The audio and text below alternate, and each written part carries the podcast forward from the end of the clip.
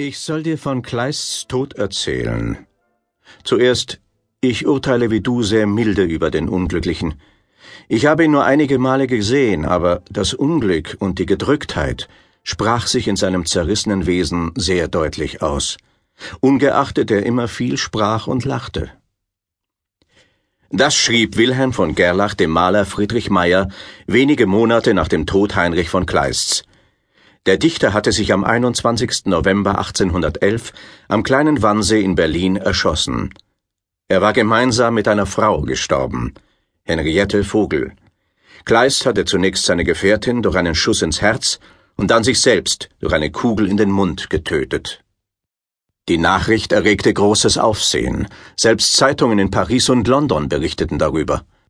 Als die französische Schriftstellerin Madame de Stael davon erfuhr, sah sie darin einen Beleg für die eigentümliche Überspanntheit, deren die Deutschen fähig seien. Zeugen, die Kleist und Henriette Vogel kurz vor ihrem Tod gesehen hatten, gaben übereinstimmend zu Protokoll, sie seien vergnügt am See umhergesprungen und hätten Steine in das Wasser geworfen. Den amtlichen Untersuchungen zufolge waren Kleist und Henriette Vogel einen Tag zuvor in einem Gasthof bei Potsdam abgestiegen, in Stimmings Krug. Der Wirt gab später zu Protokoll es kamen am Mittwoch, den 20. nachmittags zwischen zwei und drei Uhr zwei mir unbekannte Personen, ein Herr und eine Dame, mit einem Lohnkutscher von Berlin gefahren und stiegen in meinem Gasthofe ab. Auf ihr Verlangen mussten ihnen zwei Zimmer im oberen Stockwerke des Hauses eingerichtet werden. Sie bestellten Kaffee, erhielten solchen und gingen beide, nachdem sie ihn verzehrt, gemeinschaftlich aus, anscheinend spazieren. Mehr als eine Stunde, so der Wirt, seien Kleist und Henriette Vogel ausgeblieben. Dann hätten sie den Kutscher bezahlt, Abendbrot verlangt und sich zurückgezogen. Ob sie zusammengeblieben oder jeder sich auf seinem Zimmer aufgehalten, ist mir zwar nicht genau bekannt, jedoch weiß ich, dass beide die ganze Nacht aufgeblieben. Sie verlangten am Abend vier Lichter im gleichen Schreibzeug, und sowohl ich als meine Hausgenossen haben sie noch spät in der Nacht in den Zimmern umhergehen hören und auch gesehen. Um vier Uhr morgens am Donnerstag früh verlangten beide jedoch nur eine Portion Kaffee, äh, die ihnen gereicht wurde, und um sieben Uhr morgens äh, abermals eine. Kleist bat den Wirt, einen Boten mit einem Brief nach Berlin zu schicken, und erkundigte sich anschließend mehrfach, wann der Bote eintreffen würde. Dann bestellten er und Henriette Vogel Abendessen für zwei Herren, die sie aus Berlin erwarteten. Sie gingen hiernächst abermals fort und hinterließen, dass ihnen der Kaffee nachgebracht werden sollte.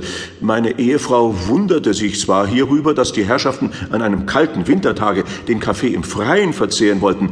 Wir hatten indes nichts Arges und schickten die Ehefrau des Tagelöhners Riebisch hinter ihnen her, indem wir sie noch vom Haus aus am See sehen konnten, wo beide umhersprangen und Steine in das Wasser warfen.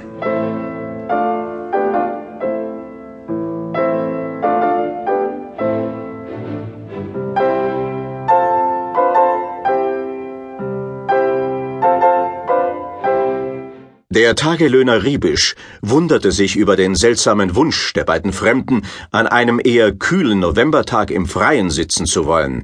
Er half seiner Frau, Tisch und Stühle an den See zu tragen. Ich nahm den Tisch so wie meine Frau die beiden Stühle und trug solche auf den am Wannsee befindlichen Hügel, wo wir beide Fremde stehend fanden.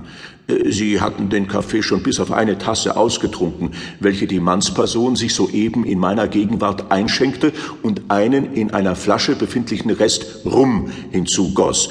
Diese genoss er in meiner Gegenwart und sagte zu mir, äh, alter Vater, sage er doch dem Herrn, dass er mit diesem Buddel, äh, es war eine halbe Quartflasche, noch halb voll Rum herschicke.